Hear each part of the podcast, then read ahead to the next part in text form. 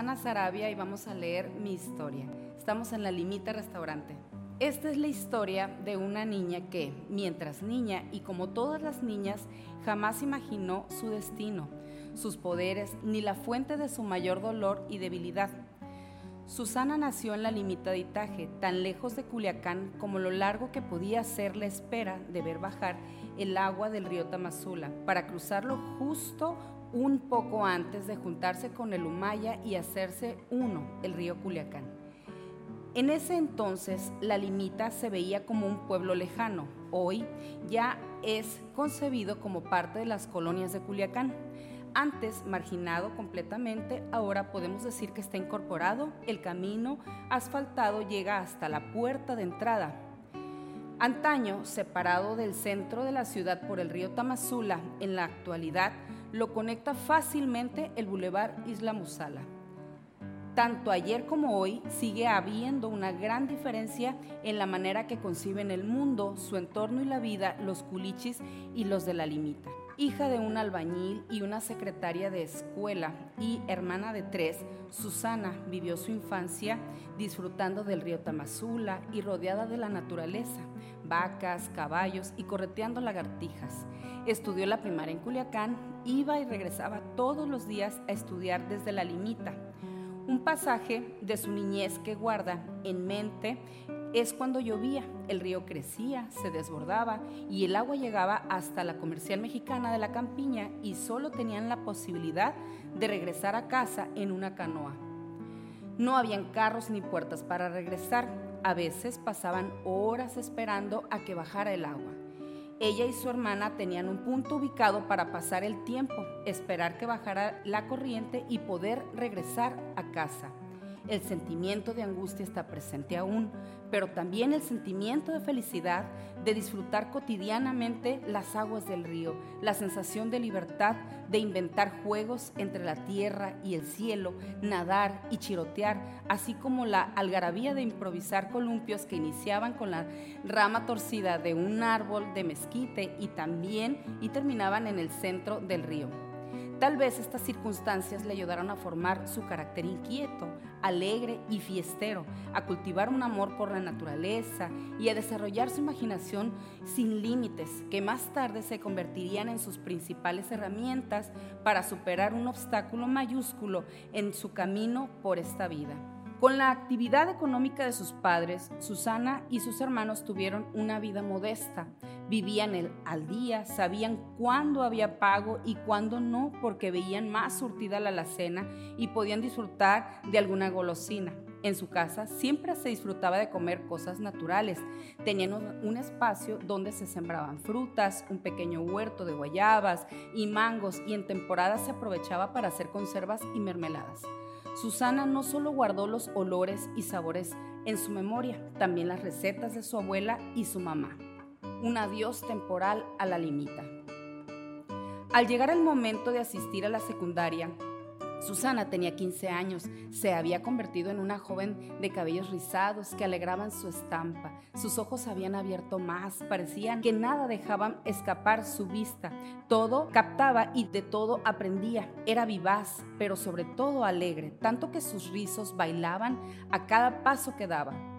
Había estirado su figura, era tan alta que podía alcanzar las naranjas del árbol. Era delgada, pero con un físico fuerte. También su voluntad se fortalecía desde entonces. En ese año su familia decide irse a vivir a Culiacán. Dejar su hogar de siempre no fue una decisión fácil. Se fueron con muchos miedos y sin dinero, sin nada para poder empezar. De esas decisiones que se toman casi rencorosamente. En el fondo de sus sentimientos, sus papás sabían que era una buena decisión y una oportunidad de tener una vida mejor para sus hijos.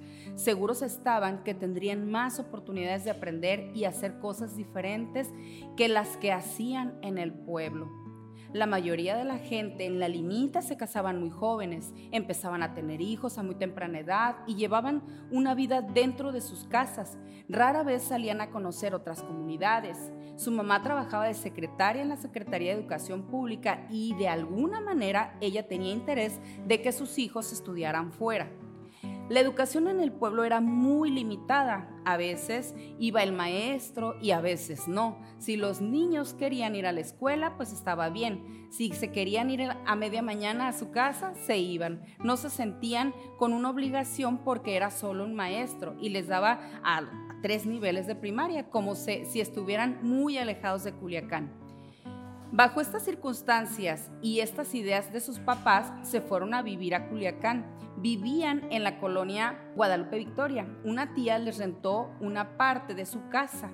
La distancia aparentemente fue muy cercana, pero el cambio fue drástico. Ellas acostumbradas a vivir su euforia y energía al aire libre, ahora estar encerradas entre cuatro paredes era lo cotidiano.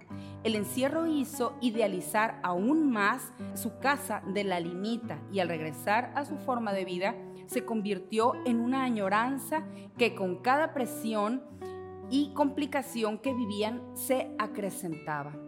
La visión de sus papás prevaleció, se aferraron a no retornar y salir de lo que ellos también amaban tanto, contraponiéndose a sus miedos y dudas. Su papá tenía el sueño de construirles una casita con los años y entre toda la familia lo hicieron realidad. La casa donde vivió Susana su juventud la construyeron entre ellos como familia y su papá fue el líder de la obra. Ellos pegaron los ladrillos, cargaron carretillas con cemento, traían los ladrillos, el agua, todos los materiales para la construcción y fue así como vivió sus primeros acercamientos en las obras de construcción su decisión de ser arquitecta la concretó años más tarde en la Universidad Autónoma de Sinaloa. A su papá le debe, entre otras cosas, su pasión por la construcción y la arquitectura. En esa casa fue su hogar, aprendió a quererla y disfrutarla. Estudió la universidad viviendo en esa casa. Su hermana más chica también estudió arquitectura, la más grande enfermería y el segundo contabilidad. Siempre regresaban a su casa de la limita. Cada verano, cada diciembre, cada Semana Santa, limpiaban, jugaban de nuevo. Era su casa, se sentían muy acogidos, muy a gusto, ya más grandes, pero siempre disfrutando y conviviendo en familia. Ahí vivía su abuelita, tenían más familia en el pueblo y se sentían que regresaban a casa. Susana siempre ha pensado que la limita y la casa de la limita es mágica. Le apasiona cada detalle que presenta una historia de familia y un recuerdo de niñez. Los últimos años de su papá, ella los acompañaba a visitarlos. Empezó a organizar fiestas, cada vez hacía más reuniones con amigos y resultó que su casa de la limita fue sede del encuentro Lloreme alternativo con Leonardo Yáñez, danzante del venado. En este encuentro se reúnen mayos y lloremes a realizar sus danzas, compartir su cultura. A ellos los recibieron ahí, ya que en la casa contigua vive la mamá de Leonardo Yáñez, quien es el promotor de este evento y unían ambos patios para tal celebración. La cocina la instalaban en la casa de Susana, hacían el guacabaqui, que es una comida clásica y típica de ellos. Es una especie de cocido con frijoles, una comida muy rica que hay que probar. Con los patios de las dos casas unidas, tenían espacio para danzar día y noche por tres días. Ahí tenían decenas y decenas de invitados. Imagínense estar bailando toda la noche, turnándose sin parar. Eso ha de despertar mucho apetito. Fue una gran escuela para la cocina de la Casa de la Limita, la cual siempre estaba llena de comensales y danzantes. La Casa de la Limita se consolidó como el centro de reuniones de los amigos de Susana. Siguió organizando fiestas y también se cocinaba. Hacían veladas, bohemias, fogatas, mucha música, poesía, trova, amigos, baile alrededor de la fogata. Era un patio amplio con la construcción de dos cuartos originales desde su niñez, que ella lo revivía con su presencia, sus actividades y su deseo de no dejarlo morir. A ese espacio siempre regresaba Susana, era su conexión, su centro, su parte de su identidad. Incertidumbre que mata. En el 2007 fue un año muy especial que marcó la vida de Susana. Empezó a sentir su cuerpo muy extraño, se sentía cansada, fatigada. Su vida continuó normal, no dejó de hacer reuniones ni trabajar, pero estaba muy cansada. Cada vez más cansada acudía a médicos y no podía detectar qué tenía. Vivió todo ese año en una incertidumbre, en tratamientos médicos y en un cansancio permanente. La limita siempre fue su refugio, su conexión, su centro de equilibrio, algo que le daba un poco de fuerzas y ánimo. Cuando podía, se iba para allá. A veces iba con menos gente, a veces iba con más. Sus amigos hacían fogatas, cantaban. Ella jalaba un colchoncito para recostarse y escuchaba que cantaban, bailaban, se reían. Ella solo escuchaba, sin embargo, eso la llenaba de energías. Sentía que algo no estaba bien en su organismo, pero nunca le pudo poner un nombre a esa enfermedad. Sentía un dolor inmenso, agudo, persistente, se desmayaba de dolor, un dolor impresionante por todos lados. Para ella ya vivir era insoportable, respirar era insoportable. No sabía que tenía, era insoportable y nadie le podía decir qué enfermedad tenía. Acudía con médicos y médicas y más médicos. Cada vez presentaba nuevos síntomas. Su piel empezó a tener cambios, a resecarse, tenía la piel muy irritada, sentía mucha comezón, se rascaba hasta contenedores, se sentía como un perrito sarnoso, se sentía encomezonada y muy ansiosa en su afán por sentirse mejor, se hacía examinar por dermatólogos, internistas y con quien se jactara de conocer curaciones, pero sentía que cada día rodaba sin freno hacia la incertidumbre total y malestares inexplicables. Un par de médicos le dijeron que su malestar era psicológico. Aseguraron fehacientemente que con mujeres de su edad pasaba muy seguido. Palabras más, palabras menos le dijeron. Usted está así porque necesita llamar la atención. Le aconsejo que se busque una pareja, busque a alguien que la entretenga. Ella no podía entender, cada vez estaba más confundida. Lo grave es que ella lo empezaba a creer así, porque había tenido una desilusión muy fuerte unos meses atrás y sus pensamientos le decían, ¿y si dependiera de mí? ¿Y si yo me lo estoy provocando? ¿Será psicológico? No, no, no, no. ¿Y si resistiría a esa verdad y volvía a la búsqueda de otra, la cual le diera más certezas y le aliviara sus dolores. Esta lucha, ella optaba por resistir, respirar profundo, escuchar música, meditar con base de chakras, de todo para poder controlarse, pero nada le menguaba sus males. Tomaba todo lo que le decían, se untaba de todo, duró todo un año sin saber qué eran y de dónde provenían todas sus dolencias. Tomaba agua y le salían hasta por los orificios que ya de tantas inyecciones y sacadas de muestras de sangre con, con su muñeca de caricatura. Y cada vez se sentía mal. La columna le empezó a doler, ahora sentía dolores en la espalda, hasta que una noche, la cual ha sido la más fuerte de su vida, su mente recuerda claramente que tardó como dos horas para bajarse de la cama, poder agarrar agua y tomar una pastilla. Después se desmayó y cuando despertó estaba tirada y no podía caminar. Pensaba que en su vida se le iba. Cayó en cama totalmente. Sabía que algo no estaba bien. Sabía que algo bueno no venía, pero no se podía imaginar qué le pasaba. Tal vez su mente no estaba preparada para lo que venía. Cayó en las manos de un médico, hasta la fecha no recuerda cómo conoció a alguien y ese alguien se lo recomendó. Podemos decir que son eh, cadenas mágicas que se entretejen, cosas que marca el destino, ángeles en el camino o simples coincidencias.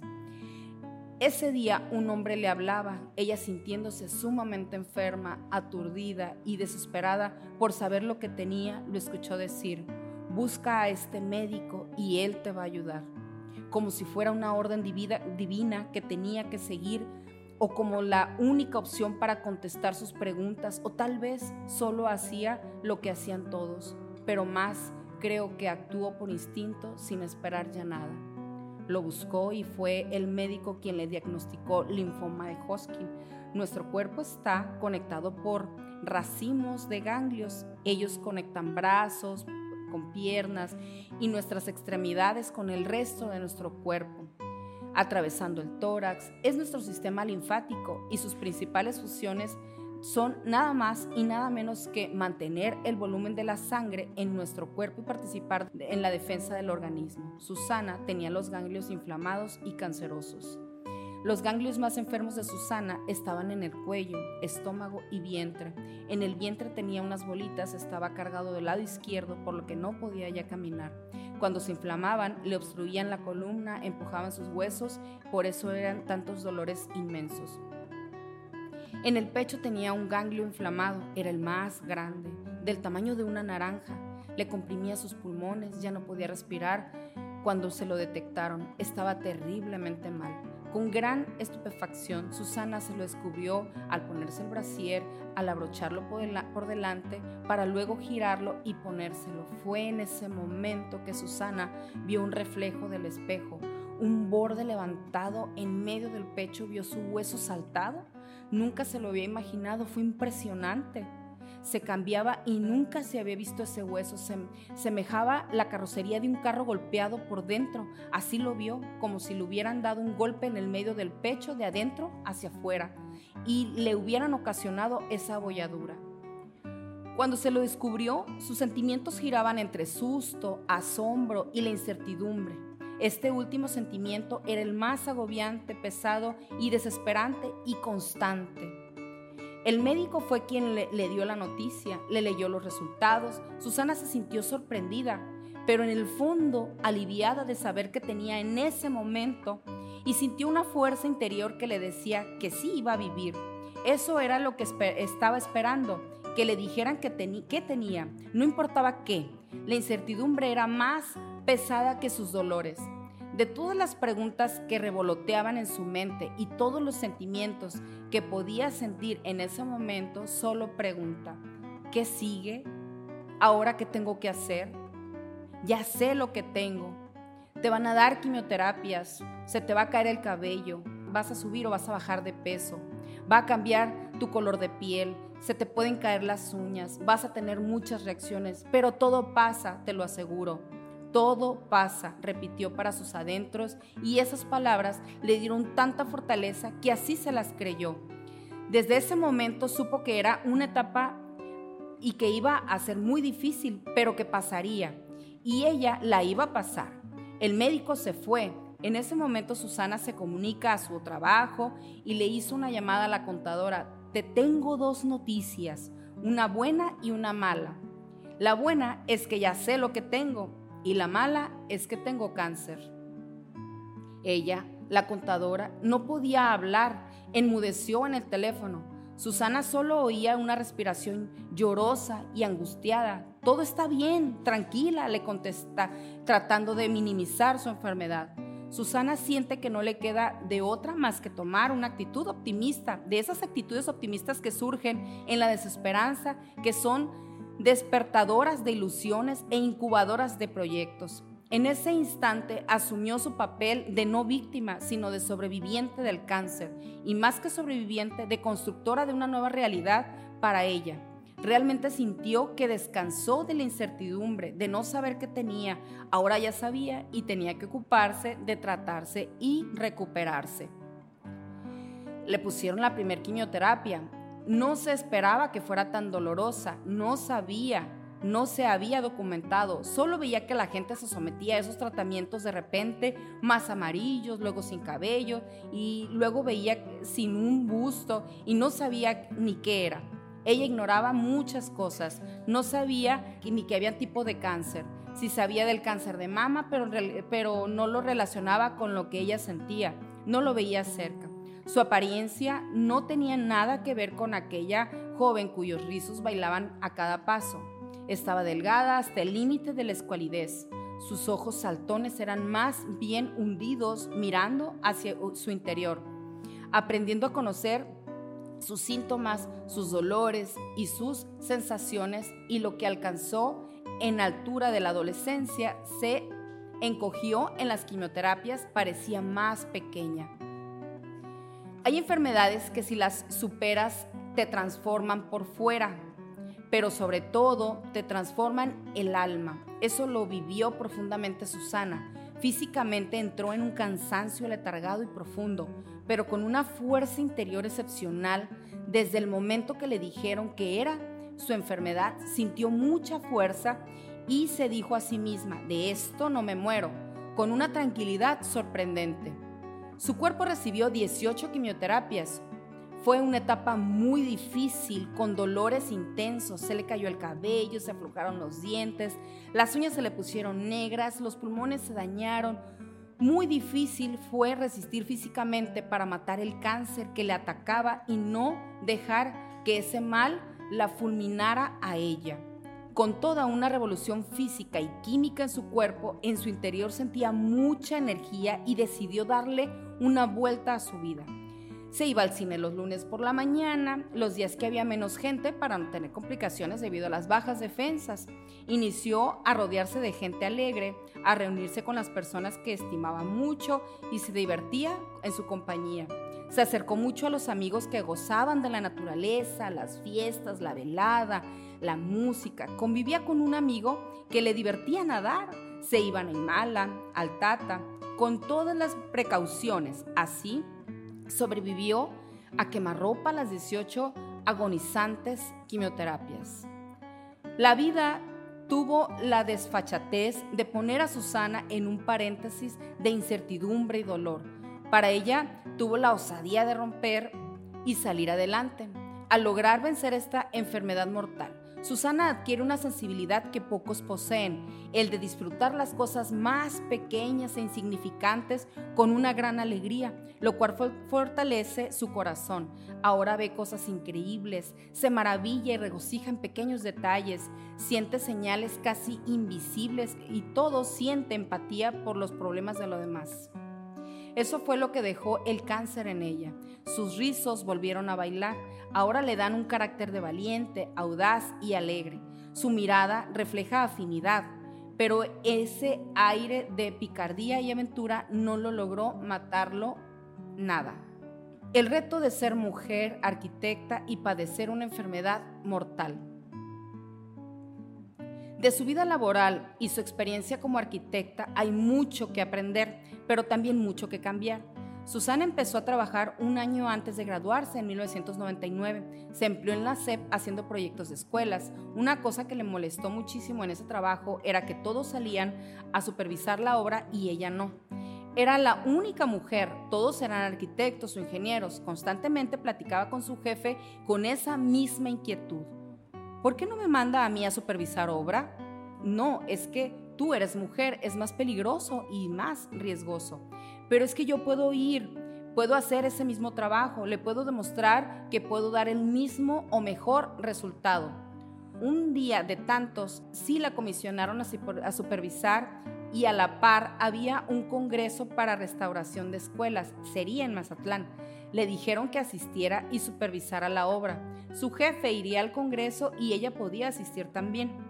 Se sentía maravillosamente bien, estaba técnicamente recién graduada, sentía que era una gran oportunidad. Llega ella primero a Mazatlán a supervisar una escuela en construcción, estaba súper contenta, primera supervisión y en Mazatlán pensaba lo afortunada que era. Llega al hotel donde ya estaba instalada, por el día siguiente ya le tocaba el congreso, en la tarde tocan la puerta y era el jefe con maletas y le dice, me voy a instalar aquí, aquí también. Es que no hubo recursos, solo mandaron para una habitación. Pues pásele, yo me voy. Me permite, pero no. No sé qué estaba pensando usted, ni yo tampoco, al pensar que me había enviado a esta escuela por mis capacidades y conocimientos como arquitecta. Susana se sintió muy indignada o tal vez más perpleja que indignada por lo que su jefe suponía de ese viaje. Fue difícil reaccionar en este acto tan inesperado. El acoso laboral la tomó por sorpresa, pero Susana puso por delante lo que ella creía que estaba bien, sin importarle las consecuencias en su trabajo. Su jefe, ya que vio que ella sí sacó sus maletas, él se salió y se instaló en otra habitación, si tenía reservada otra.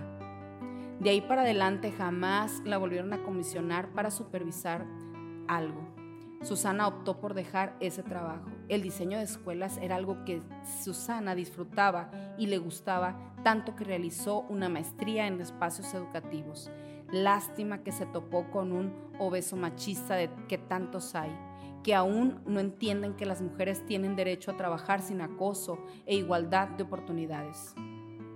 Otra experiencia laboral de Susana fue en una gasolinera y pasó lo mismo. Hasta cierto punto no le dieron oportunidad de desarrollar proyectos, supervisarlos y ponerlos en marcha. Solo hacía trabajo de escritor. Le daba miedo enviar a una mujer a la obra y sentían una responsabilidad de que podía pasar algo, su jefe pensaba. ¿Qué va a andar haciendo arriba de un techo, una losa o andar checando el bombeo, la instalación? Ella sentía que los temores de los demás la limitaban en su trabajo Susana ha sabido cómo enfrentar los retos que la vida le presenta en lo personal y empresarial. Está convencida de que le tocó vivir un tiempo muy favorable. Me tocó la suerte que vivo en un momento donde se dice que la mujer tiene la fuerza y el poder para hacerlas hacer muchas cosas. Se han volteado los reflectores a ver eso. Yo no he sentido jamás en la vida el que no puedo, pero sí hay mucho de eso. Yo he ido a lugares donde te encuentras con el carpetazo, el 90% de los, son caballeros. La palabra de ellos es lo que cuenta y sus opiniones son las que son escuchadas. Mientras sobrevivió a las quimioterapias, Susana trabajaba en Implan y ahí fue donde la incapacitaron todo un año. Fue una, una situación un poco comprendida por sus compañeros y jefe. Sus compañeros sabían que iba al teatro y que iba a nadar, la veían sentada en un café con una amiga, pero ignoraban que había pasado días enteros sin salir y que esa era su plan de día, salir, porque ella ya no podía subir escaleras, sus esfuerzos eran demasiado para su condición física en ese momento. A ella se le quemó el 20% de, de cada pulmón. Hablaba o caminaba o respiraba, una de las tres. Las tres al mismo tiempo era imposible. Entonces tenía que reorganizarse con su vida. Los del trabajo pensaban que su incapacidad no era válida, decían. Que, que me incapaciten a mí también. Yo la vi sentada en un café muy linda, ella. Aunado a todos estos sentimientos que envuelven el padecer una enfermedad terminal, Susana se sentía muy triste por la actitud de sus compañeros y compañeras. Siempre le hablaban para preguntar y presionar su regreso. Durante toda su incapacitación siempre sintió mucha presión y estrés por su trabajo. Cuando regresó un día a trabajar, le dieron, lo dieron por hecho que había regresado definitivamente y se organizó algo para despedirla. Y ella muy asustada y preocupada se preguntaba, ¿y si me quitan el seguro? Ahí es donde tenía sus tratamientos. A Susana la discriminaron por enfermedad, no le dieron un trato digno y no se sintió comprendida por sus compañeros. Poner una demanda no pasó por su mente. No contaba con salud ni energías para ello. No la corrieron, en gran medida gracias a Eliana Padilla de esas jóvenes empáticas, justas, conocedoras y comprometidas con un mundo mejor que sintió mucha empatía en su caso. Ella logró sensibilizar un poco a sus compañeros, presionar a sus jefes y explicarles que lo que estaban haciendo era una discriminación laboral por enfermedad. Desde entonces se han convertido en muy buenas amigas. Al final de su tratamiento y recuperación, Susana regresa a trabajar y permanece ahí hasta que ella renuncia con miras de construir para ella y su familia un trabajo mejor con el cual ganarse la vida. El trabajo detrás de un sueño, el restaurante la limita. Esas barreras en la vida profesional no fueron lo que le dio empuje de ser empresaria. Su enfermedad fue lo que la motivó a hacerlo. El pensar en la posibilidad de morir y dejar a sus padres la preocupaban sobremanera. Los veía cada vez más cansados y cada vez más grandes. Le dolía mucho que si moría su mamá quedaría sola y no hubiera tenido la oportunidad de disfrutar muchas cosas. Su vida había sido muy sedentaria, no salía casi, se quedaba nada más en casa. Le dolía mucho su papá que seguía eh, trabajando bajo el rayo del sol, verlo como estaba cada vez más cansado. Él nunca dejó de trabajar, siempre estaba ahí para apoyarlos económicamente. Ella aprendió el valor del amor y el apoyo de sus, que sus padres le daban y que todo lo que ellos hacían, sentía una preocupación muy grande de dejarlos sin una protección ni sus cuidados de hija cuando ellos la, necesitaran. En el tiempo que estaba incapacitada, en sus idas a la limita para recuperarse de las quimioterapias, rodeada de sus amigos que hacían fiestas, ella los disfrutaba desde su colchón, cuando sentía su cuerpo sin fuerzas, pero su corazón palpitaba fuerte solo de verse rodeada de amigos y familia, fue entonces y en ese lugar cuando le nace la idea que le dio mucha vitalidad tuvo una de esas ideas que te hace vivir, sacar energías de donde no las hay y soñar con un futuro que te quieren quitar. ¿Qué tal si empezamos a hacer algo aquí? Un restaurante donde todos hagamos algo. Mi papá y mi mamá eh, me preocupan mucho. ¿Qué tal si hacemos algo? Un restaurante nos puede unir más, podemos trabajar en familia, que todos estemos juntos trabajando en un proyecto y haciendo lo que sabemos hacer. Su mamá contesta encantadísima, yo te ayudo. Su mamá reacciona con mucho entusiasmo. También le dijo a su papá, él se veía cansado. Yo creo que en otro momento no le hubiera ayudado. Era hacer trabajo de albañilería, no quería trabajar más en eso y estaba haciendo otros trabajos, pero accede más por compasión que por entusiasmo genuino hacia el proyecto del restaurante. Susana esperaba que a su papá todos los días en la limita a que regresara de su trabajo para que le ayudara a extender una explanada, poner una bardita acá. Él le ayudó a construir gran parte de su proyecto. Hasta la última piedra que estaba puesto, él la colocó. Fue un arquitecto de su restaurante. Susana hizo toda la planeación y el diseño, él lo ejecutó.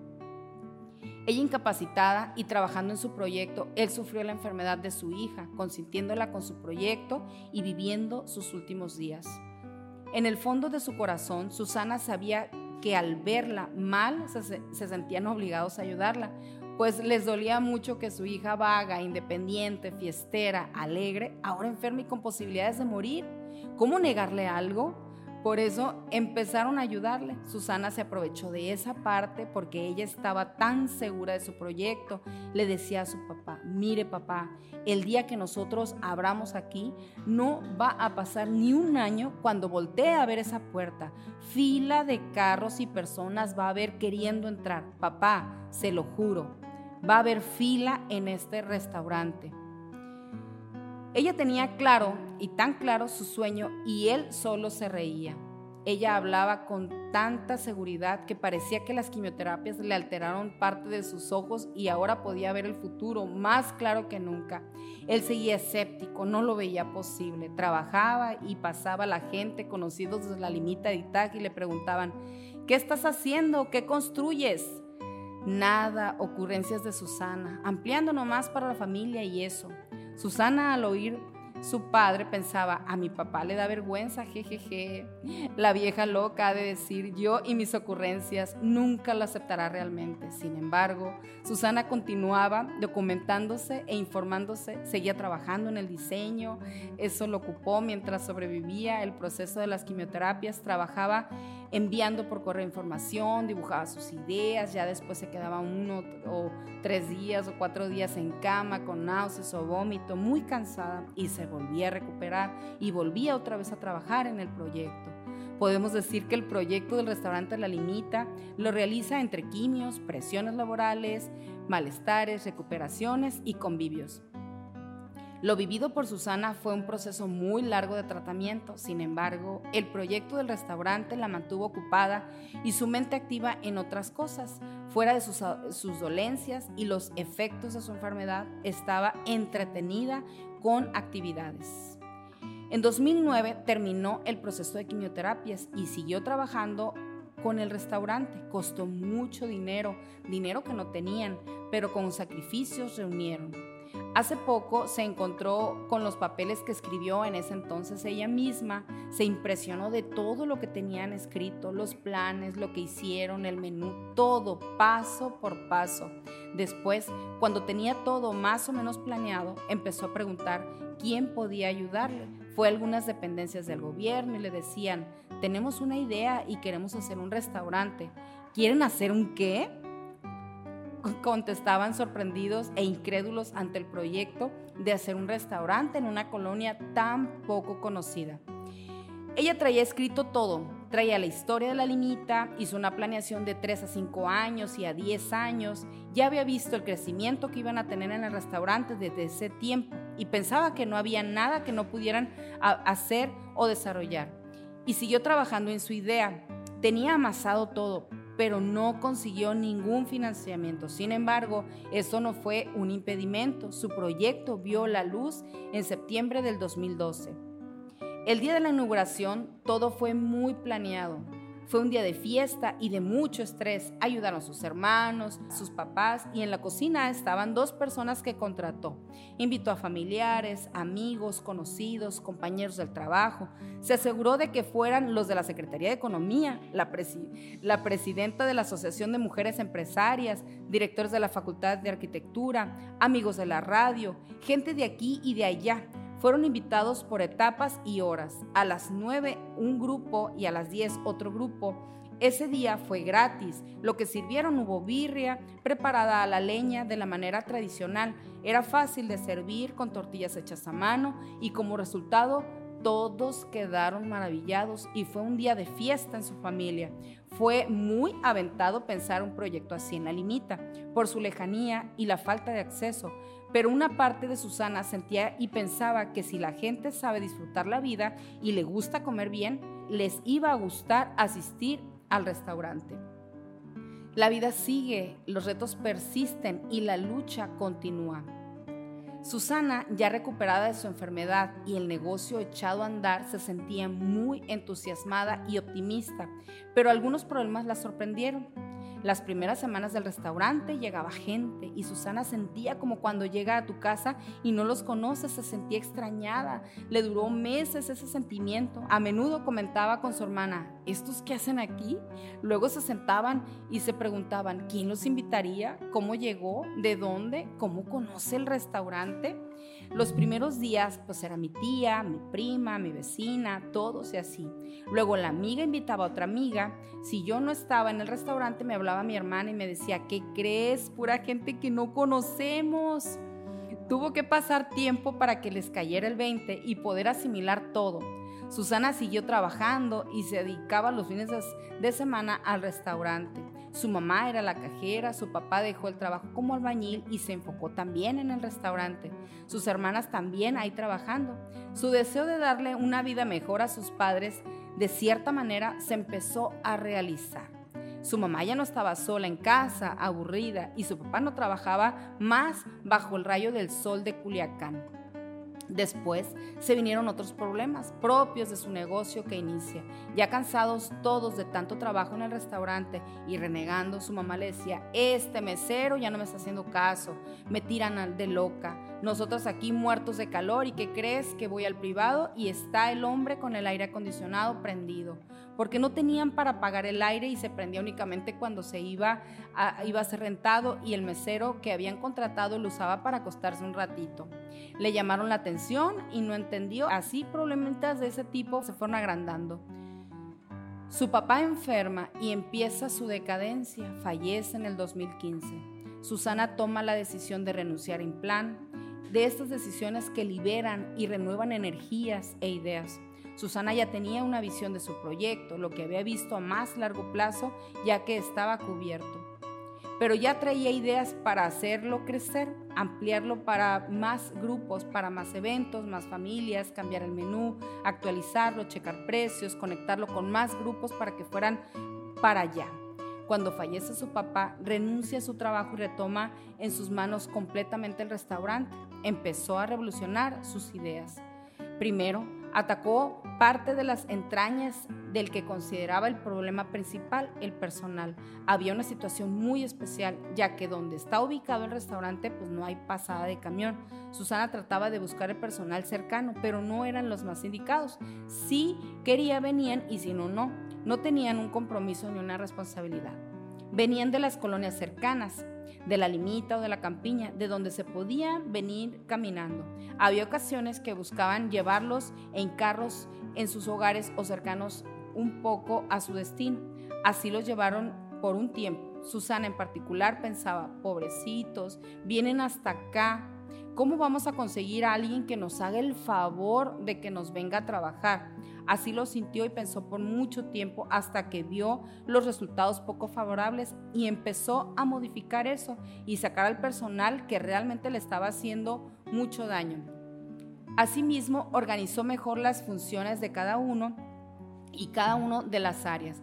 Se propuso darle identidad al restaurante, empezó a concientizar su personal y hablarles del origen del restaurante, por qué ella veía que estaban dañándolo, que no se sentían a gustos y se sentó con ellos a dedicarles tiempo y explicarles. Les habló de que el restaurante se construyó por un sueño, el sueño lo compartió con su familia y los trabajadores, les inculcó la idea de que ellos también pueden hacer algo así con su vida. Les decía, yo no sé qué quieran hacer de su vida, pero cualquier cosa que quieran hacerlo, trabajen para ello.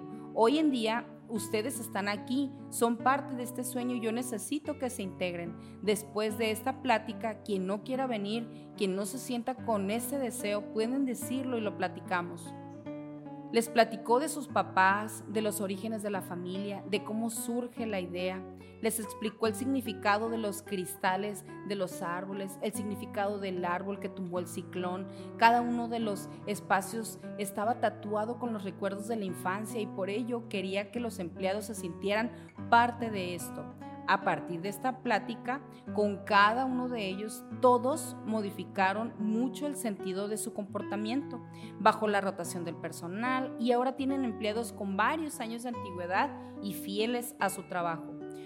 Hoy en día, en Restaurante La Limita emplean a 25 trabajadores más 5 miembros de la familia. Están trabajando mujeres que son viudas, mujeres que sus esposos están en la cárcel, gente de La Limita que no sabe leer, gente que vive bajo maltrato.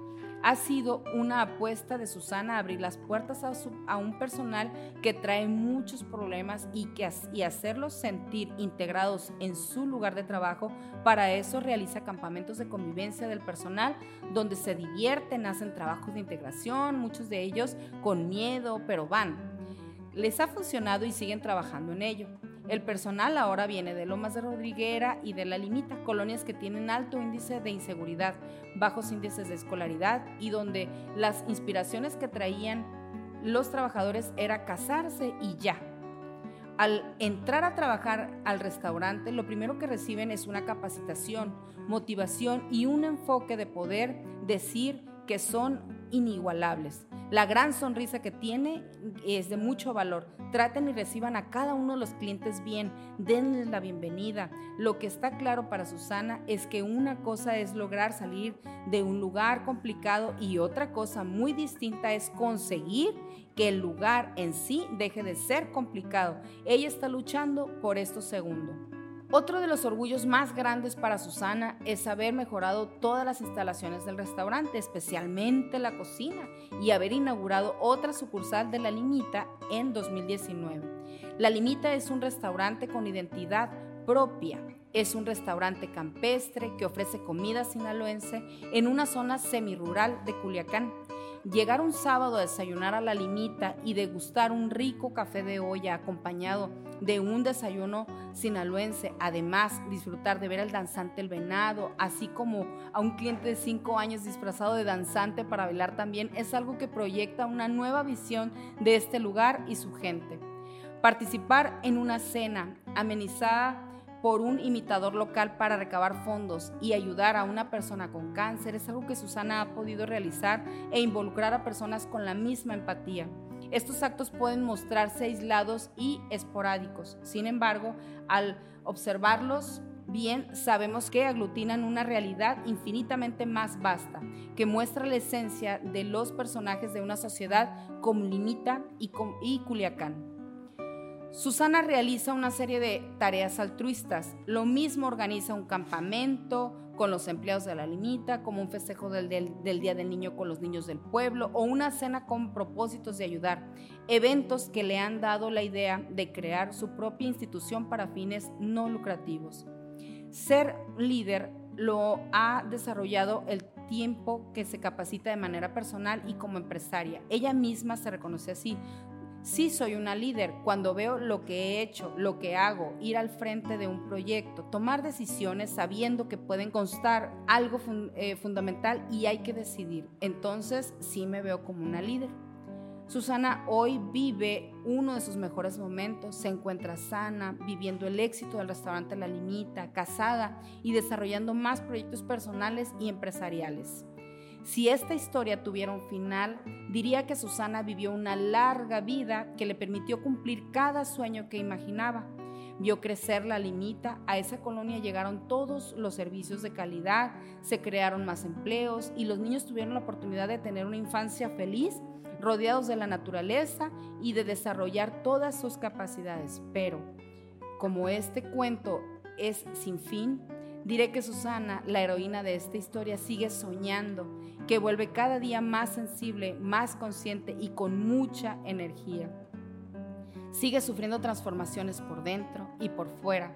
Sus cambios son por superar obstáculos y por cometer errores, pero también se deben a su vivencia de emprender e involucrar en sus sueños no solo a su familia, sino a toda la comunidad.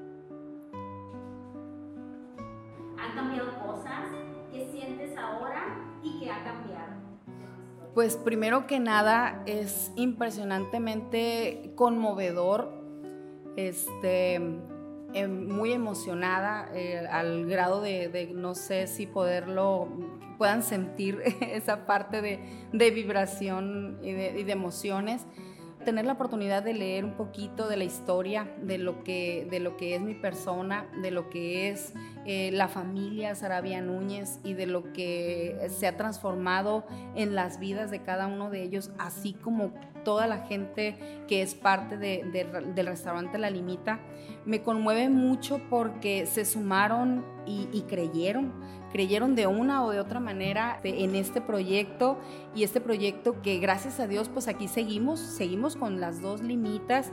Después de una pandemia que no ha sido fácil, sobre todo para el rubro del restaurante pero eh, muy emocionada porque la gente, la gente que trabaja en la limita, pues tenemos, a pesar de, de, ser un restaurante y que es uno de los rubros donde más índice de rotación hay, este, pues continuamos trabajando con gente que tiene nueve años con nosotros, ocho años, y algunos se van porque tienen también este, la decisión de seguir creciendo y avanzando. Y eso nos enseña mucho, nos da mucho, nos regala de manera personal saber que dejamos una pauta en ellos.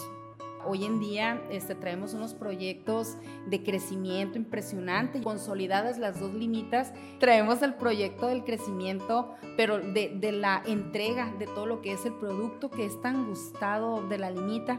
Ya estamos trabajando en ello, ya tenemos nuestro propio centro de distribución que lo estamos terminando de acondicionar y ese es el parteaguas que sentimos que es el crecimiento para poder alcanzar a llegar a gente que no solamente vive en Culiacán, que, que vive en, en otros estados, no sé si en otro país, que les podamos enviar su machaca, sus coricos, sus galletitas, todos estos productos que les súper encantan y que nosotros pues podamos subirnos a estas plataformas maravillosas de poderlos enviar y estar ahí con ustedes.